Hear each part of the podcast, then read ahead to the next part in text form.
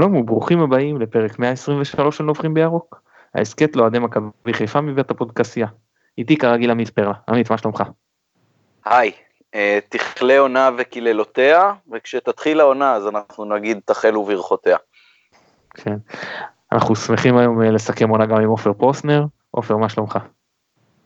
שלומי טוב, והאמת שאחרי יום שבת שהיינו כולנו ביחד במשחק וחגגנו, כיף גם לעשות איתכם את הסיכום הזה בפודקאסט.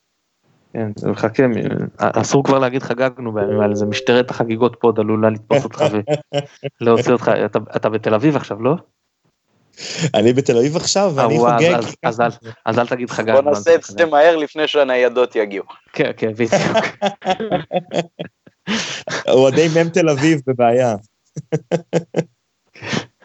טוב, אתם יודעים, בזמנו הם צחקו על זה, אני לא זוכר אפילו מה, שחגגנו בבית עליון, לא יודע מה, חגגנו מי שישמע, כן? אז מוטלי רפלד כתב להם שהיינו רוצים לחגוג, אבל אנחנו, זאבי מפריע לנו, כי הוא עדיין חוגג את השער שהוא חבש נגד פורטו. אז כן, בנימה משועשעת. אנחנו כמובן נודה לשלום סיונו, שנותן לנו את התמיכה הטכנית מאחורי הקלעים. אני מתן גילור, בואו נצא לדרך. עמית, רוצה לנבוח? כן, שלוש נביחות קצרות. א', זה שאנחנו פיתחנו שיטה עכשיו לניצחונות חוץ, לדעתי מבטיח לנו את ההצלחה לפחות ב-חמישים אחוז מהמשחקים בעונה הבאה. כל המשחקים שיערכו בחוץ זה מתי, מתן, עופר ואני, אנחנו נהיה ביחד ביציע ומכבי תיתן את הגולים במגרש. דבר שני, אני רוצה להגיד תודה למעיין בן שטרית, שחידדה איתי את ההכנה לקראת ההסקט הזה בשיחת התכתבות שעשינו, שהיא מאוד אופטימית, וכמו שהיא צפתה שמכבי תהיה באירופה, וניחשה נכון שנתחיל רע את הפלייאוף ונסיים אותו טוב, אז היא עכשיו צופה שאנחנו נגיע לשלב הבתים, אז הלוואי, ובכל מקרה תודה. ודבר שלישי, כיף שאופר מקליט איתנו, כי אז אני לא רק משתתף, אלא גם יכול להאזין חלק מהזמן, זה תמיד כיף גדול. כן. עופר, אתה רוצה לנבוח? כן, אני, כמו תמיד בשלב הזה של העונה, אני משתומם מזה שמכירת המנויים לא התחילה כבר, שלא להגיד בינואר. אני עוקב אחרי קבוצות בחול, אני מקבל ממנו המון פעמים מיילים מקבוצות שפעם נרשמתי כדי לקנות כרטיס, ואני רואה שכבר בינואר מתחילים למכור את המנויים לעונה הבאה. עכשיו, אני מבין שיש שיקולים כמו הגענו לאירופה או למקסום רווחים, אבל העיקרון, אני מניח, שאם יש לך חלון זמן של חודשיים לקנות מנוי, לעומת חלון זמן של חצי שנה לקנות מנוי, יש יותר סיכוי שתקנה אם יש חלון זמן של חצי שנה. זה יותר זמן לקנות את המנוי.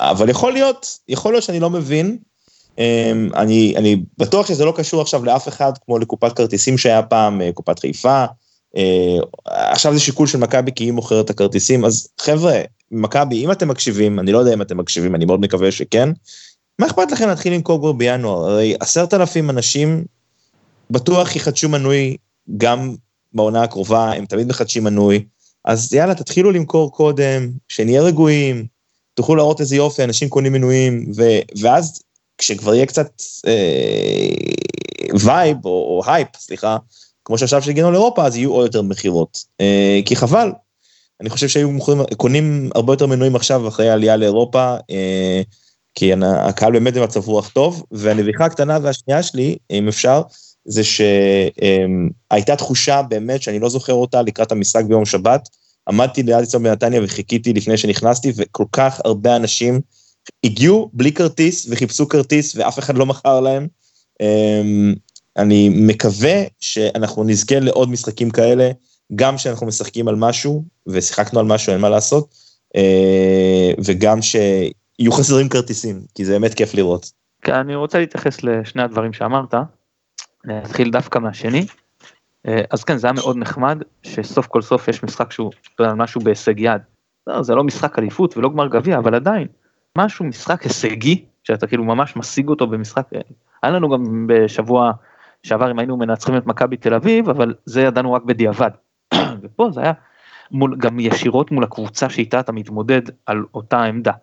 אז זה באמת היה, לי כבר ציפייה כזאת מהבוקר, שתמיד אני מחכה משחק של מכבי, אבל לא ככה, זה באמת היה משהו קצת הרגשה של, נלחמים משהו והשגנו, זה היה כיף. ובאמת היה באז גדול סביב המשחק, והקהל גם עודד, אפילו אחרי שער השוויון, שהייתה הרגשה של, אופה זה בורח לנו, למרות שידענו כל הזמן ששער אחד של עוד של מכבי תהיה בטרנר ואנחנו מסודרים, אבל הייתה, הקהל למרות זאת עודד, צורה חבל על הזמן. הדבר הראשון שאמרת לעניין המנויים, אז אני מאוד מסכים.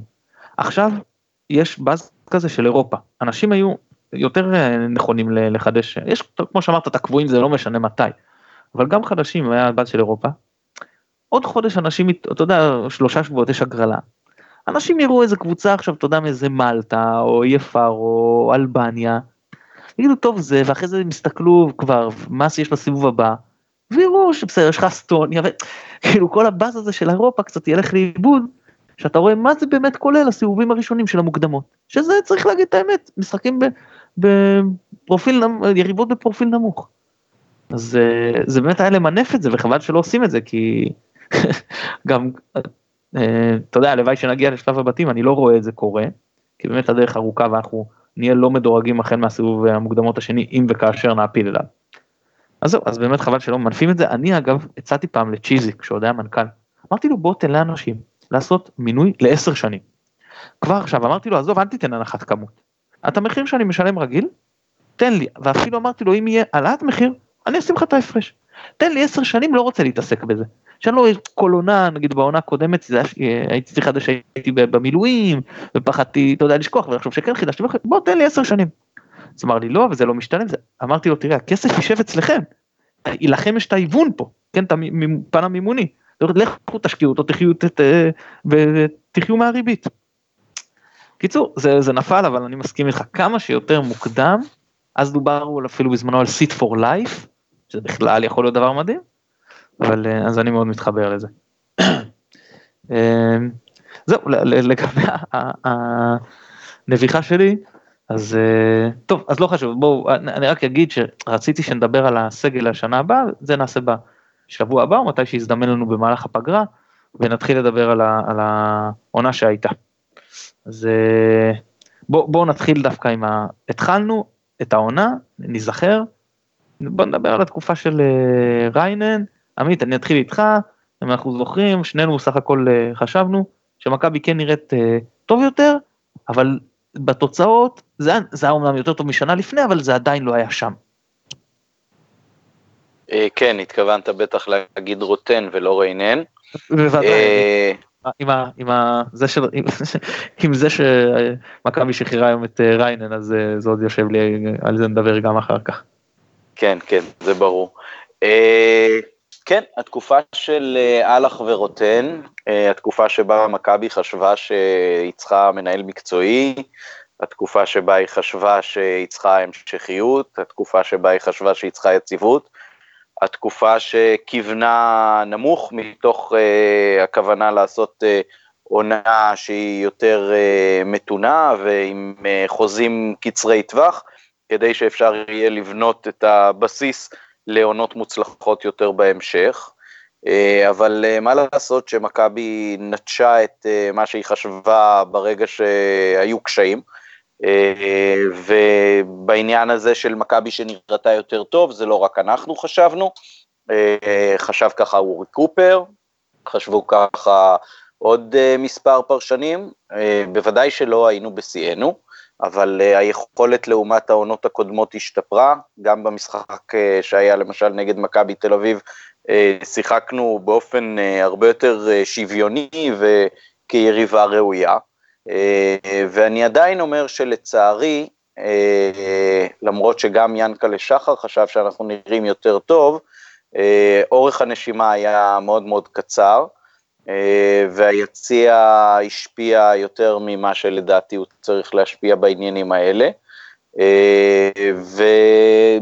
והלכו ההולנדים, יש כאלה שיקבלו את התזה של מכבי, או את הנרטיב שהיא מנסה לשדר, שהלך קרס, ואחר כך גם רוטן ביקש לעזוב, אבל אני חושב שרוב אוהדי הכדורגל מבינים שפשוט לא נתנו את הגיבוי, לא נתנו את הגיבוי בתקשורת, לא נתנו את הגיבוי כנראה גם במקומות אחרים, וכשאין גיבוי אז ברור שגם אם יש קריסה וגם אם יש התפטרות או התפוטרות או, או כל שם אחר שנקרא לזה, ברור שמכבי בעצם עזבה את מה שהיא חשבה לפחות במשך אה, שנתיים, כי אה, כשר, כשתור קרלסן אה, שוחרר מפה, אז אה, מכבי אמרה, אנחנו ממשיכים לחשוב שצריך להיות איש מקצוע שמנהל את הסיפור מלמעלה.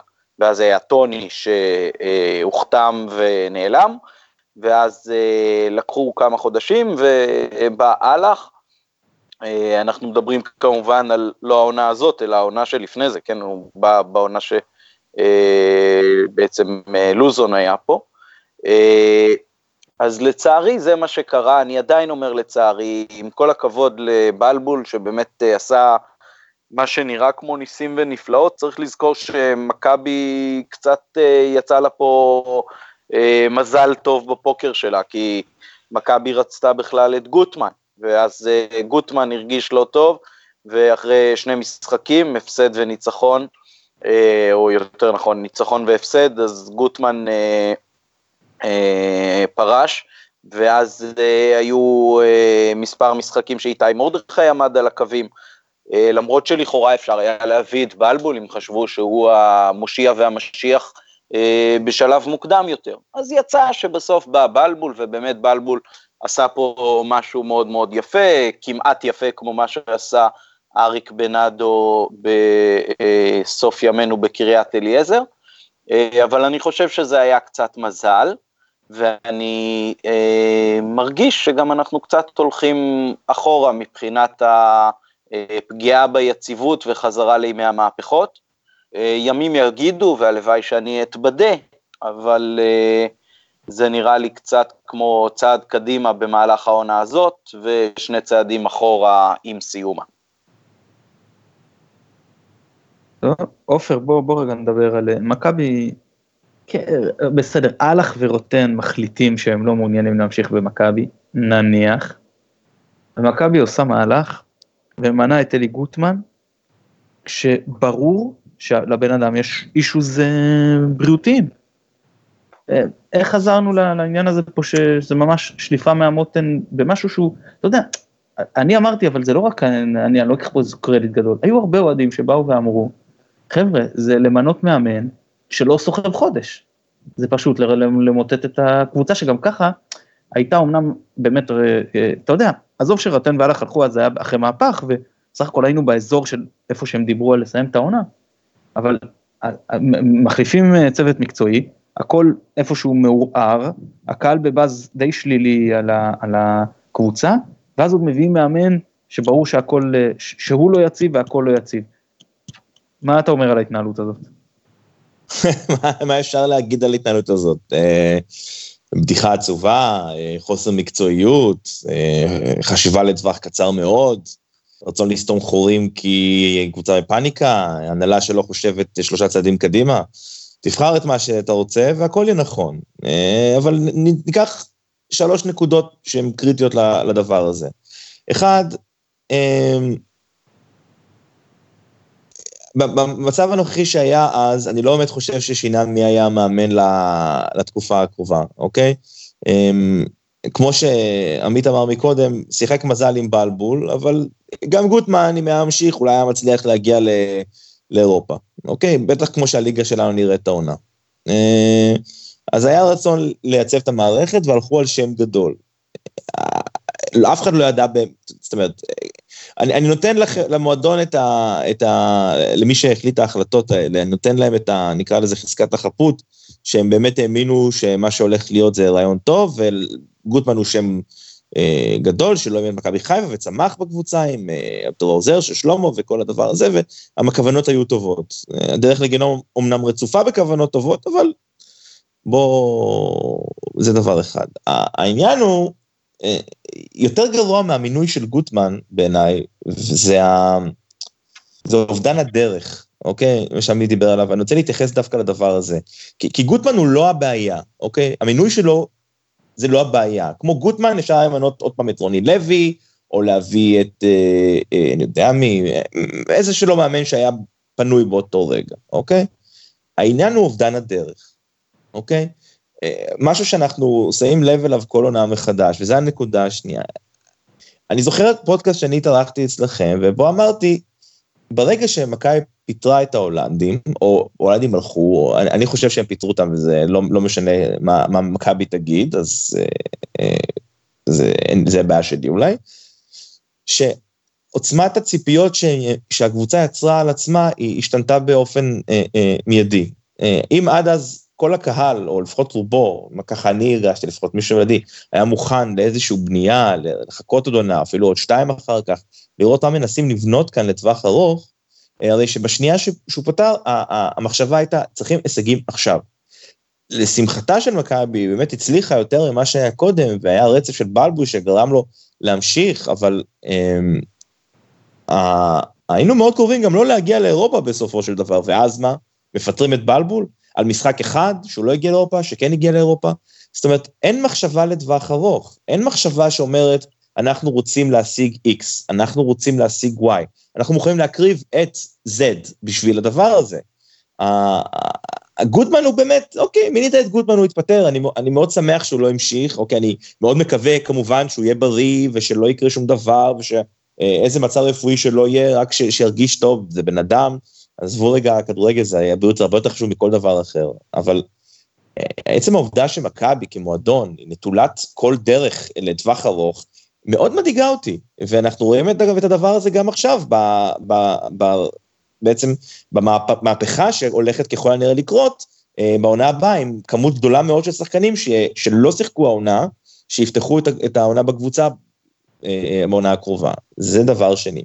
והדבר השלישי, זה משהו לדייק את מה שעמית אמר, תמיד יש אדם שמנהל מקצועית את מה שקורה במכבי, בדרך כלל, פשוט זה לא אדם שיודע מה הוא עושה, אוקיי? בדרך כלל זה ינקלה שחר, שפעם היה טוב יותר, ועכשיו הוא לא באמת טוב כמו מנהלים מקצועיים אחרים, אני לא חושב שאפשר להתווכח שהוא לא טוב כמו, שהוא, שהוא טוב כמו שהוא היה פעם, הוא בטח שהוא לא טוב כמו מנהלים מקצועיים אחרים בליגה, בסופו של דבר, כן, מכבי חיפה סיימה מקום שני, אז אפשר להגיד שזאת לא עונה גרועה, אוקיי? נגיד, למרות שכולנו ראינו במשחקים, אנחנו יודעים בדיוק מה היה שם, אבל הדבר האמיתי שאנחנו צריכים לזכור, זה לא איזה מקום מכבי סיימה, אלא זה העובדה שהיא שלושים ואחת נקודות מהמקום הראשון.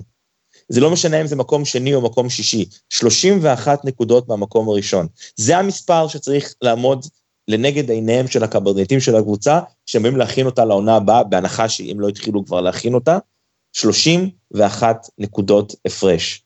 זה בושה וחרפה, וזה לא מעניין אותי אה, אה, אה, כמה כסף, מכבי חיפה לא יכולה להיות צמחה, מעונה שבה היא מסיימת שלושים ואחת נקודות מאחורי המקום הראשון.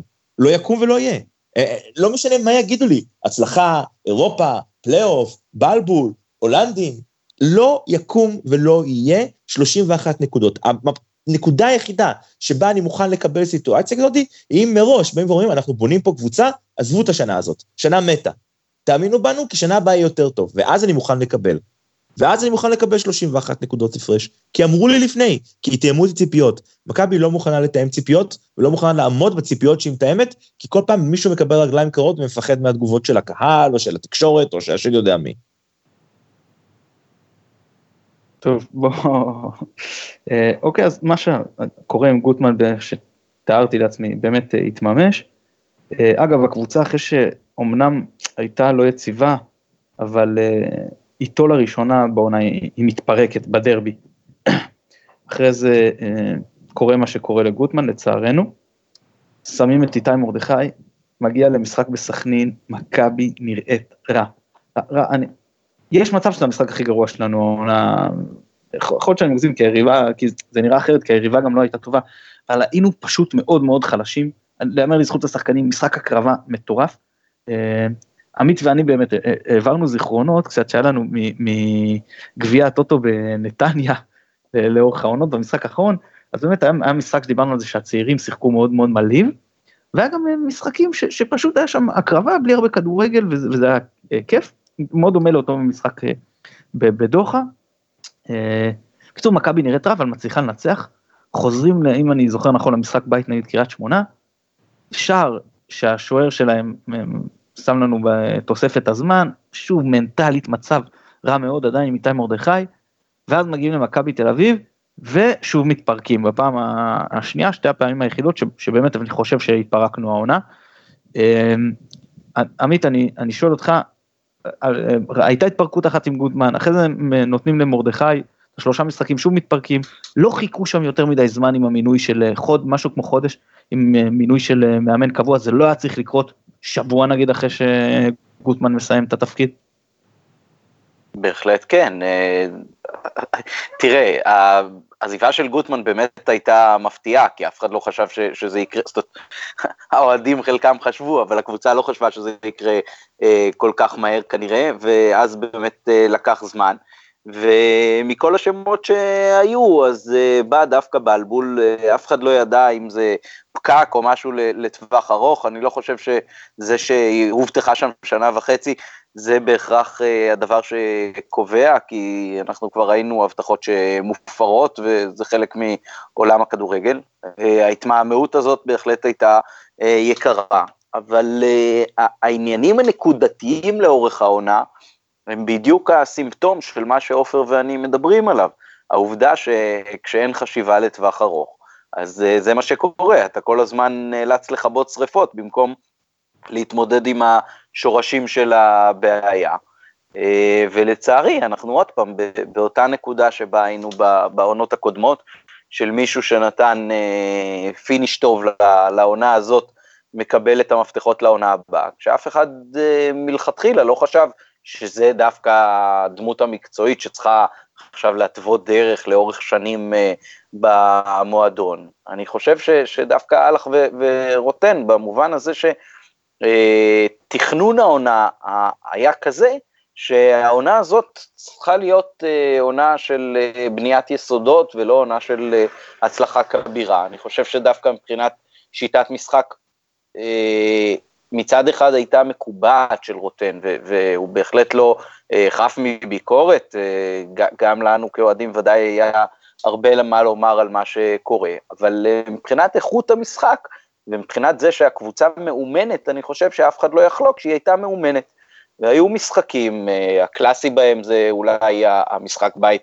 נגד מכבי פתח תקווה, שבו במחצית הראשונה נתת תצוגה נפלאה, וזה הסתיים רק אחד אפס, בסוף הפסדת שתיים אחד, מאוד מאוד כואב ומבאס, וכנ"ל המשחק נגד רעננה ברמת גן, שבו בדקה ה-תשעים ספגת את שער השוויון, אחרי שעד הדקה ה-תשעים רעננה בכלל לא באת על השער שלך, וגם שם היה הנגיחה הזאת של הוואט בסוף, שהכדור פגע לו בראש, במקום שהוא יפגע עם הראש בכדור.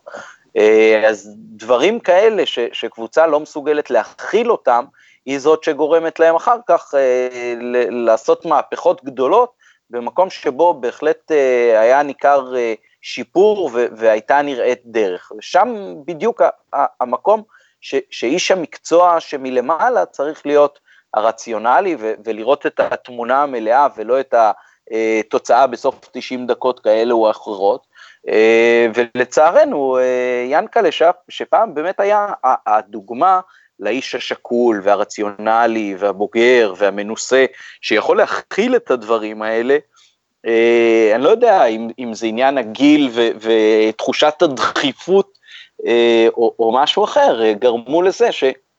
פשוט איבד את זה, איבד את היכולת להכיל ולספוג לאורך זמן. תראה, היום כולם מהללים למשל את יורגן קלופ. יורגן קלופ כשבא לליברפול, לקח זמן עד שהקבוצה נבנתה להיות עכשיו הקבוצה הטורפת שחזרה לטופ של הטופ של אירופה, ואם לא היו נותנים לו את אורך הנשימה הזה, אז גם ליברפול הייתה נשארת אולי בשולי הטופ פור האנגלי, ולא מגיעה לקבוצה הנפלאה שמשחקת שם עכשיו באנפילד. טוב, אני, אני רוצה מילה על גוטמן לפני שנעבור לדבר יותר על בלבול, אז אני אגיד משהו על גוטמן. רוטן ו, ובלבול בגדול, פה ושם, ברור שיש נפילות, ובגדול הכינו את הקבוצה טוב. שניהם ניהלו משחק ברמה לא מספיק טובה. במשחקים מסוימים ברמה שערורייתית אפילו. זה מה שהפיל את רוטן, ובלבול לדעתי זה גם לא, לא היה מספיק טוב באספקט הזה. גוטמן, יאמר לזכותו, הוא חיית משחק הרבה יותר משניהם. הוא, זה גם מה שאנחנו מכירים, וגם ראית במשחקים. גם בדרבי, איכשהו, השינויים שלו הפכו את המומנטום, הפכו את המשחק, צימקנו אמנם מקרי, אבל זה כן היה הלחץ שלנו, ומספיק שרוקביצה שם שם את הפנדל, ואתה לא יודע איך הדברים משתנים, אבל ההכנה שלו למשחקים, לפחות בטח למשחק בדרבי, הייתה שערורייתית, ואחרי זה איתי מרדכי אמר שהוא נעזר בו, אז גם ההכנה של איתי מרדכי למשחקים, בטח שהוא נגד מכבי תל אביב, שאתה מגיע משחק פרופיל גבוה, גם הייתה שערורייתית. עכשיו חבל שאי אפשר לקבל גם וגם, שגם, אתה יודע, מכין את הקבוצה טוב, וגם מנהל את המשחק טוב, ואני, אתה יודע, רוצה להתעלות פה בילונות גבוהים, והוא היה לא מעט מושמץ, אבל אברהם גרנט היה כזה. אברהם גרנט, אמר לזכותו, גם מכין את הקבוצה טוב, וגם היה חיית של ניהול משחק, באמת, הוא תפס את זה, אגב, גם דוש הנוערין, אבל זה כבר אנחנו הולכים תאחורה, ב- ב- בכל מקרה, אני, אני כן אחזור עכשיו לבלבול, כי זה המיינישום, אה, תראו, אי אפשר לנתק מזל או מקריות, או איך שלא נקרא לזה, מכל מאמן תמיד. ברור שאתה לא יודע מה קורה, אם, אם, אם חיים הוא לוקח את הפנדל באשדוד, אבל מצד שני, אתה לא, עם רוקביצה שם לא פוסלים לו את השעה הראשון, שעה חוקי, אפשר, אין, אין גבול לדברים האלה. בגדול, זה לא שהוא בא, והמשיך אותו דבר, ופתאום הכל התחבר, ממש לא. צריך לתת לו פה קרדיט גדול, הוא עשה שינויים מרחיקי לכת, הוא עשה שינויים במי משח... בחלק מהשחקנים שהיו בנקר, הוא העביר אותם לתפקיד משני, חלק מהשחקנים שכמעט נעלמו, שהיו מתפקיד יותר קטן, הוא נתן להם, החזיר אותם, נתן להם תפקיד יותר משמעותי, הוא שינה את השיטה, כל הרצף ניצחונות הראשון, היה עם חמישה בלמים, עמית אתה אמרת, בצדק לדעתי, שנכון שיש שיטה במערך ושחקנים והכל, אבל מומנטום זה דבר מאוד מאוד חשוב בכדורגל, ולפעמים אתה מתחיל עונה באיזה הפסד מקרי, במשחק שהיית טוב בו, זה יכול לקחת אותך למטה, ואם אתה מנצח אפילו משחק שהיית רע בו, אתה יכול ללכת למעלה. אז, אז זה מה שהוא עשה פה, הוא ייצב, הוא השיג את ארבעה ניצחונות הרצופים, שאחרי זה, כשהוא התחיל כבר עם השינויים, מה שלדעתי קצת פגע בקבוצה, זה, זה רוסן, זה לא היו פגיעה רצינית, כי, כי היה מומנטום חיובי, ו, ומנטלית, גם ראית שאחרי הארבעה ניצחונות האלה, הקבוצה הייתה, ראתה לרמה מנטלית אחרת, אפשר לדבר על זה שירדנו לפיגורים מוקדמים מאוד בשלבים, מוקדמים של המשחק, אבל חזרנו, חזרנו הרבה, שוב, כוח מנטלי בעשרה שחקנים בטדי, ופעמיים במחצית אחת נגד בני יהודה, שוב, לא זה מה שקשור לניהול משחק של בלבול בכלל, כן? דברים שאתה רואה שהשחקנים, בלי שינוי שהוא עשה, תופסים את העניינים, וזה יאמר לזכותו, אז זה לא, אי אפשר לפתור את זה פה בעניין של מזל, או אפילו לא, בעיקר מזל או משהו כזה, לבלבול מגיע הרבה קרדיט על זה שהוא כן הצליח להביא את מכבי לאירופה, אני רק אגיד דבר אחד, אי אפשר להגיד, תראו, ההולנדים אמרו בית עליון, הנה בלבול הביא, הביא לאירופה, קודם כל, זה כן נכון, עובדתית, אבל uh, צריך גם לדבר על החלון של ינואר, אני לא חושב שיש מישהו פה שחושב שבלי שואה, פרי, מקסים בסדר, אני שם אותו בצד, על תפקיד יותר משני, אבל בלי שואה ופרי אנחנו עושים אירופה. עכשיו, זה לא שההבאה שלהם הייתה אה, לא נכונה, היא הייתה מאוד נכונה, אבל היא התאפשרה גם בגלל זה שהיה לנו קיץ רזה, קיץ שכלל בעיקר שחרורים, בעיקר להיפטר משומנים, להקטין את התקציב, ולנסות לבנות איזשהו שלד, זה לא יצא לפועל, אני רק אומר שהחלון הזה בינואר התאפשר בעקבות זה, אני לא יודע, דיברו אז על איך לא הביאו את בן סער, נכון, אמרו איך, הלך, תראו איזה, הוא לא הביא את בן סער, תארו לכם מביאים את בצער, אתם מבינים ששואה העסקה כנראה לא יוצאת לפועל. אז תמיד קל, אני אומר, לי קל להיות חכם בדיעבד עכשיו, לאנשים אחרים היה קל להיות חכמים בדיעבד ארבעה חודשים אחורה, תמיד אתה צריך לחכות לראות איך הדברים מתפתחים יותר לאורך זמן, זה, זה באמת קשה לדעת. זהו, אז טוב, בואו דברו גם אתם, אם יש לכם לבלבול, ועוד מה שיש לכם להגיד, דבר קצת על, על כל עניין המאמן הלאה, אז אופר, אני יודע שאתה פחות אוהב את בלבול כמאמן, אז בוא, בוא תסביר לי, בא, בא בן אדם, קיבל קבוצה מרוסקת אחרי, אחרי, עם איתי מרדכי, אני לא מאשים את איתי מרדכי, הוא לא באמת מאמן, הוא לא, לא, לא מצופה ממנו, קיבל קבוצה שתי נקודות מקו אדום, מרוסקת מנטלית, קהל עצבני, הביאו את המקום שני, אירופה, נכון, שלושים ואחת נקודות, אבל קשה לתלות את האשמה בו בעניין הזה, כבר מכבי חיפה היו הרבה מדי למעלה כשהוא קיבל את הקבוצה. אני, אוקיי, אז קודם כל אני לא מאשים אותו בזה של שלושים ואחת נקודות הפרש, יש אה, הרבה מאוד אה, גורמים אחרים, מן הסתם ההולנדים אחראים לרוב הדבר הזה, אני לא מנקח אחד מהאחריות. אה, ואני גם נותן לו הרבה מאוד קרדיט על מה שהוא עשה בזמן הזה, שיטת שלושת הבלמים, התפקוד של מבוקה, רוב הזמן היה בסדר, אה, אה, כן הייתה לו הצלחה בדמות שון וייסמן, שהפקיע כמה שערים חשובים בפלי אוף אה, ובכלל. מה, מה, מה כן הבעיה שלי עם בלבול? קודם כל שהוא מנהל משחק מזעזע.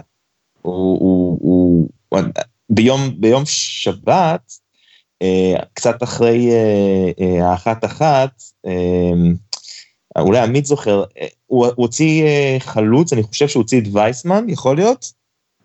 כן. תעזרו לי רגע, הוא הוציא את וייסמן, ועמית אומר לי, הוא, אה, הוא. אתם איתי? אני אגיד לך, כן, כן, כן, אופר, תקשיב, תקשיב, תקשיב, אני אגיד לך משהו לגבי זה. אני סליחה שאני מתפרץ רע. זה לא עצם זה שהוא צייד ויישמן והכניס את צאן, אני לא רוצה לדבר על זה, אתה תדבר על זה, אני ממשיך, אני לא רוצה להתערב חתן את הדברים. זה עצם זה... אוקיי. אני רק רוצה להגיד, זה עצם זה, שעד שהוא החליט על החילוף, זה היה שלח שחקן להתחמם, ואז הוריד אותו לספסל, הלביש אותו להיכנס, שוב לחימום, שוב זה, כן מקס, כן סן, זה היה נראה שהוא חצי בהתמוטטות הצבים שם, לא יודע, לא יודע להחליט עם עצמו איזה חילוף כבר לעשות. אבל בסוף הוא החליט לגבי סן במקום וייסמן, בוא אתה תדבר על החילוף הזה, מה דעתך? אני אגיד שמה שצריך לספר זה שעמית אמר לי, היינו ביחד במשחק, שמרקו דואג לזה שלא נפקיע אחרי שנספוג את השני.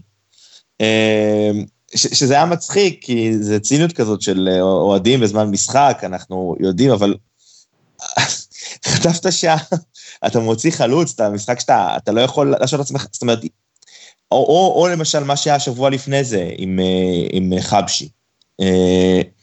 זה, זה לא מקרים, אני, אני, לפעמים אתה מרגיש שבלבול, הוא, אין לו היגיון בסיסי של כדורגל, ו, וזה מחרפן אותי, אבל, אבל אני, אני, אגיד, אני אגיד לך מה העניין העיקרי פה.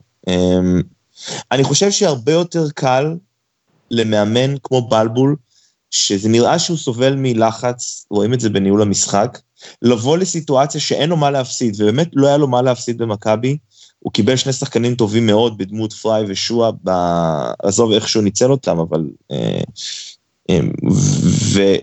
ולא היה הרבה... לא היה לו סיכוי להיקשל, אוקיי? כשבלבול קיבל את הקבוצה באמצע העונה, לא היה לו סיכוי להיקשל, כי אי אפשר היה יותר להיקשל עם מה שקרה קודם. הוא בא אחרי גוטמן, עם הסיפור שלו, ואחרי ההולנדים, עם הסיפור שלהם, אז גם אם הוא היה מצליח להשיג רק מקום שישי, אף אחד לא היה אומר שבלבול נכשל. מקסימום הוא לא היה ממשיך, כן? אבל אף אחד לא היה אומר, לא היה שם לו את זה מעל הראש, כאיזה ציון לגנאי, אוקיי? העונה הבאה מתחילה כשיש עליו, כשיש עליו ציפיות מאוד גדולות, ואני לא רואה את בלבול מתמודד עם הציפיות האלה. אני לא רואה אותו מצליח להביא את הקבוצה למאבק אליפות. אני לא אומר שאנחנו ניקח אליפות שנה הבאה, כי אין לי מושג איזה קבוצה הולכת להיות, ואני גם לא מצפה, זאת אומרת, חוץ ממה שאני מצפה קבוע כעוד מכבי חיפה, אבל ריאלית אני לא חושב שאנחנו נתמודד על האליפות. אני לא חושב, אני לא מרגיש שיש לו את מה ש... יש מה שהאמן צריך כדי להתמודד עם הלחץ. חוץ מזה, הוא, אני לא רואה הבדל גדול בינו לבין מאמנים אחרים באופן כללי. כמובן, הבדל גדול אחד זה גיא, גיא לוזון. אני אגב רוצה לסכם, לציין, להשתמש בסיכום העונה, כדי לציין את גיא לוזון, מאמן העונה שלי, שמשיך ככה. ואני אעשה מנוי שנה הבאה, אני, אני, למרות בלבול, לא בגלל בלבול, אני לא חושב שיש את מה ש, יש לו את מה שצריך, ואני די, אני מאוד מאוד פסימי לגבי הסיכויים שלו להמשיך להיות בקבוצה אחרי ינואר. אני אגיד את זה ככה. אוקיי. רגע, אני רוצה איזו שאלה מנחה לעמית, ברשותך. עמית, מפרסם היום עירת ספריר, סליחה, שברק בחר סגר בביתר ירושלים, כנראה עוד לא חתם, אבל שהוא לפחות בדרך לשם. תראה, כבר ראינו שחקנים ומאמנים שסגרו בכל מיני מקומות, וגם מכבי ידעה לגנוב להם את זה מתחת ל, לידיים. צד אחד, אומרים בלבול צח הכל הצליח, מקום שני, יש הרבה ש, שאומרים למה לא לתת לו הזדמנות, זה לא שמעבר שאנחנו נביא איזה מאמן חדש, פתאום תהיה איזו הצלחה גדולה, בוא, הוא יחסית הצליח, ניתן לו. מצד שני, יש לך מאמן כמו בחר על, ה, על השולחן, כן להתנפל אולי לנסות להביא אותו? אני חושב שכן, ממילא, כמו שזה נראה, חלק גדול מההרכב שלנו הולך להתחלף. זה לא שנוצרה פה איזושהי כימיה וסינרגיה יוצאת דופן בין בלבול ל-אחד עשר המופלאים, שמקדמת אותנו באופן מיוחד, ולכן היציבות הזאת שווה שימור שמצדיק ויתור על מאמן, שבכל זאת ניסיונו בשנים אולי, ולכן לאור מה שאמרתי, אני חושב שכשיש מאמן כמו בחר, שאולי הניסיון שלו בשנים לא עולה באופן משמעותי, אם בכלל, על זה של בלבול, אבל ניסיונו במאבקי אליפות, מצדיק את זה שאנחנו כן ננסה להתנפל עליו, אני חושב שאנחנו מדברים על משהו תיאורטי לגמרי, אני לא חושב שמישהו מתכוון לעשות את זה, אבל אני הייתי כן מנסה להחתים את בחר, אם זה היה אופציה ריאלית, גם המאבקי האלופות שלו לאורך השלוש שנים שקדמו לעונה הזאת, גם העובדה שמבחינת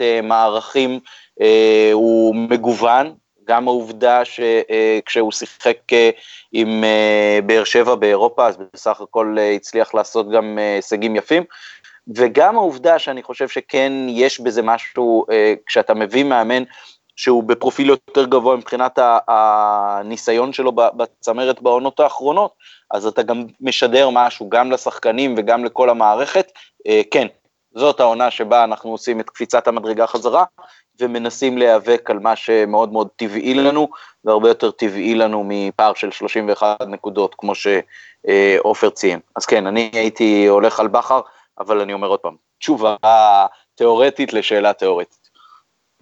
אני רק רוצה להוסיף משהו על מה שעמית אמר, למנות את בחר, אוקיי, אני, אני חושב שכדאי ללכת על זה בלי צל של ספק, זה גם יהפוך את מכבי שוב לאיזושהי קונטנדרית ברמה בנושא שחקנים. תחשוב שבעונה אחת גם אתה מביא מאמן כמו בחר שמושך שחקנים, כי הוא גידל אותם וראו איך הוא חלק מהשחקנים שיפר, ובאר שבע והוא הביא תארים, וגם את שועה בבת אחת, מלך השערים. המכבי חוזר, יכלה עם החתמה של בחר, לחזור להיות קבוצה שמושכת שחקנים ישראלים, מה שהיא לא כמו שהיא הייתה פעם, למרות שאנחנו לא יודעים מה יקרה עכשיו עם באר שבע, אבל עדיין, מכבי יכלה לנצל פה הזדמנות שלא תחזור לדעתי. אני רוצה... אני אשאל אותך אופרים, כבר דיברנו על כל הסיפור של בלבול, היום מכבי מודיעה שאיתן ריינן, לא בטוח הודיעו לו שלא בתוכניות לעונה הבאה, והוא ישוחרר. מי קיבל את ההחלטה הזאת? זה בלבול המאמן של העונה הבאה, שהחליט שברור שהוא כבר, כאילו, ואז אפשר להסיק שאם הוא קיבל החלטה כזאת, הוא כבר יפתח גם את העונה הבאה, זה שחר קיבל את ההחלטה, עוד לפני שידוע מי המאמן, איך לדעתך, כמובן שאנחנו לא יודעים בוודאות, אבל מי לדעתך קיבל פה את ההחלטה הזאת? עוד לפני שאנחנו מדברים מי טובה או לא טובה. זו שאלה מצוינת, ואם תשאל את העני הקונספירטיבי, אני אגיד לך שמי שקיבל את ההחלטה זה אברהם גרנט. אבל מי קיבל את ההחלטה? אני אומר בלבול. אני חושב ש... בלבול כן נקבל איזשהו קריט כרגע מהנהלה, שוב, הכל פה זה ספקולציות, כן? זאת אומרת, אין לי מושג באמת להגיד לך מה קורה שם, מי אחראי על מה, יכול להיות שאני מדבר שטויות גמורות, באמת אין לי מושג, אני חושב שבלבול, אני מקווה שבאמת זה בלבול ולא ינקלה שחר, ואני מקווה שאם זה בלבול יש לו כבר בלם או שניים מועמדים, כי אני לא חושב שאם אתה משאיר את מבוקה, אתה יכול לשחק עם שני בלמים. אז אני מקווה שיש פה איזושהי מחשבה בנוגע למה הולכים לעשות, ואני מאוד מקווה שלא בונים על רמי גרשון. אז בואו אני אגיד לכם את נקודת מבט שלי.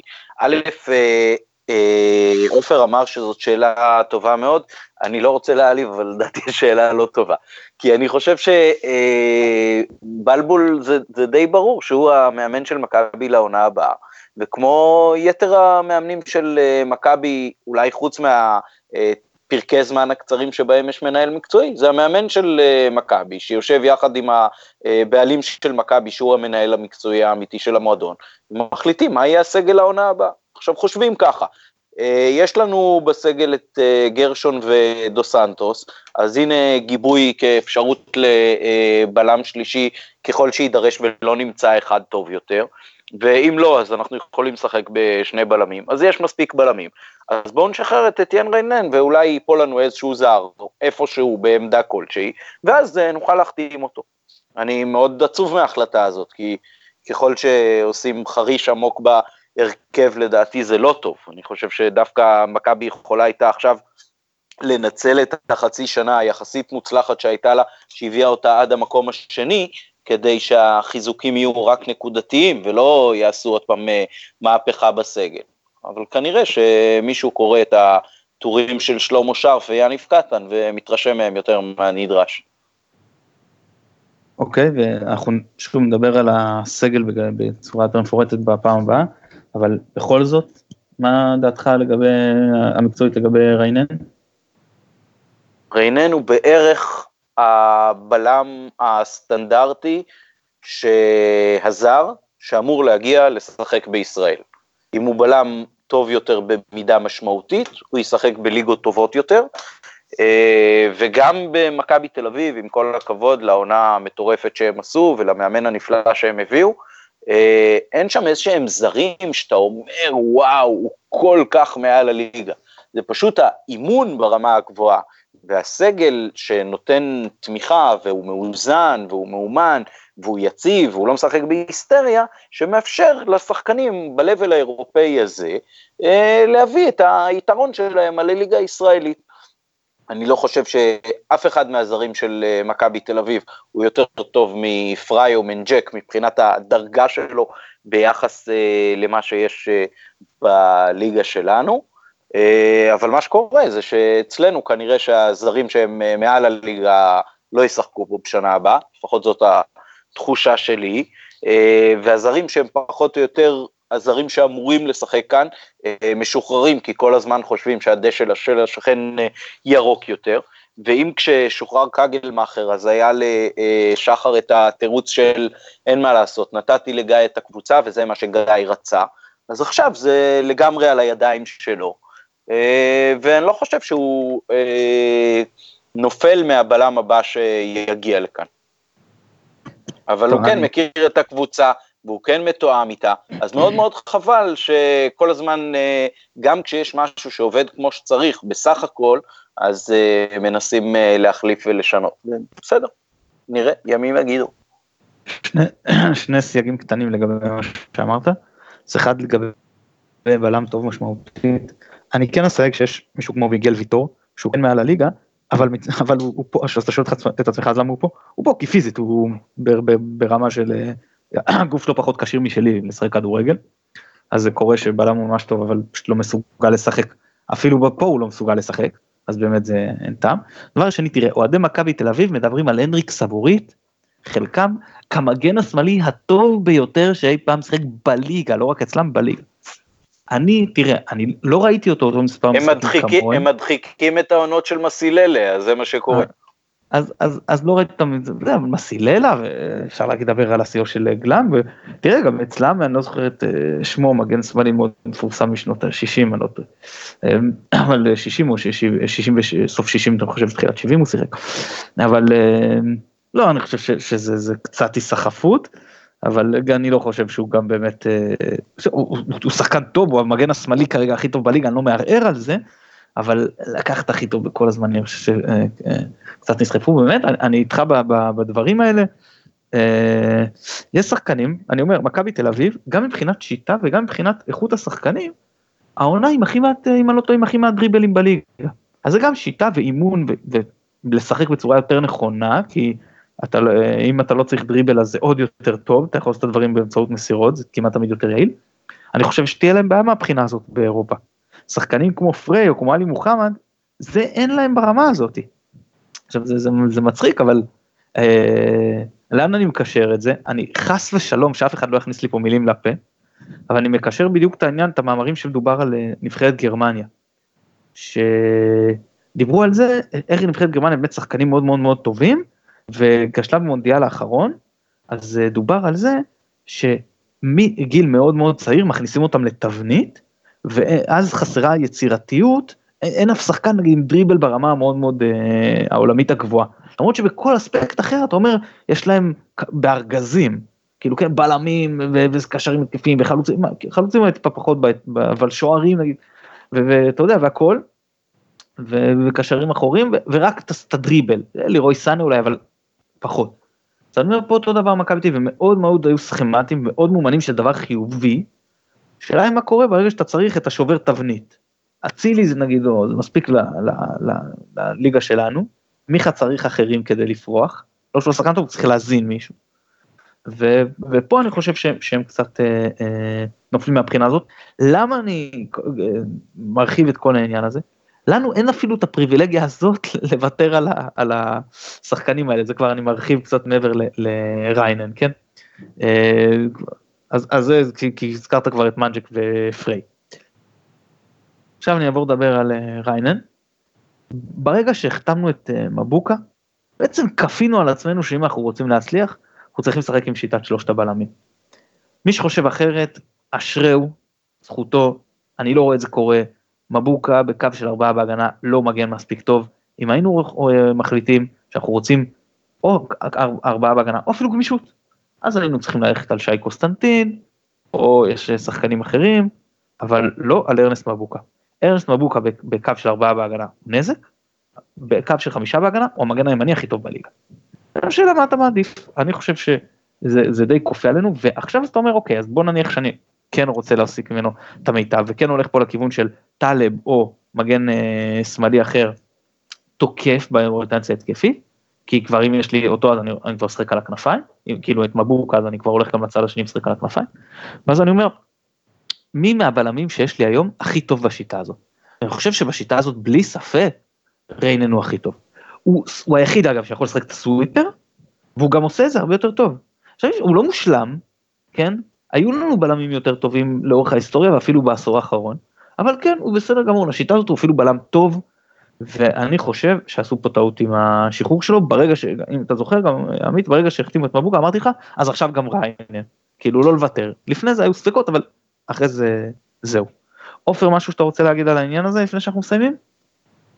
על העניין הזה לא, אמרתי מספיק, אבל אני מאוד מקווה שהם יודעים מה הם עושים לקראת העונה הבאה, אני מאוד מחכה לראות. אין לנו הרבה זמן עד למשחק הראשון, ונקווה לא לעשות בושות באירופה. כן, טוב, אז אנחנו בתקווה שגם אתה תתרחתנו, עופר, ניפגש בפרק הבא כדי לדבר על סגל, ואיך אנחנו חושבים שצריך לבנות את הקבוצה לעונה הבאה, אז תמיד נחמד שאפשר להעיף ספקולציות בתחילת יוני, כדי לראות איך הן מתמוטטות כבר בסופו של החודש. זהו. אז עופר, תודה רבה שהתארחת אצלנו, ומקווים שתבוא גם בפרק הבא. תודה רבה, ואני רק מסר אחד אחרון, רוצה להגיד ציון לשבח, למדד השנאה של אור יקים בטוויטר, אם עוד לא ראיתם, לכו לראות ותתווכחו, כי זה חשוב. תודה רבה שהערכתם אותי. סליחה, רגע, רגע, סליחה על הבורות. אז מדד השנאה הזה של אור יקים, משתמש טוויטר, אוהד מכבי חיפה, בחור מאוד נחמד, הוא עשה כל שבוע אני חושב, ועכשיו הוא עשה סיכום שנתי, מי הדמות הכי שנואה במכבי, כמובן יש הרבה מאוד הומור, הרבה מאוד אמוציות, כמו שאנחנו אוהבים ומכירים מאוהדים, אז אני מאוד אהבתי את הפינה הזאת, ואני מקווה שהיא תחזור גם בעונה הבאה, ממליץ בחום לכל המאזינים ללכת לראות את זה. אני לא שונא אף אחד במכבי, סליחה על הצדקנות. עמית, תודה רבה, כרגיל תענוג. רגע, אני מנצל את זכות השאלה שלי גם. אנחנו הרי נוהגים לסיים בהימורים. אז אני רוצה להגיד דבר כזה. מכבי פרסמה הודעת פרידה רשמית מריינן. אבל היא לא פרסמה הודעת פרידה רשמית ממנג'ק ומפרי. אז בואו נאמר. מה, אם עד הפרק הבא הם פה, לא? אם הם יפתחו את העונה במכבי או לא.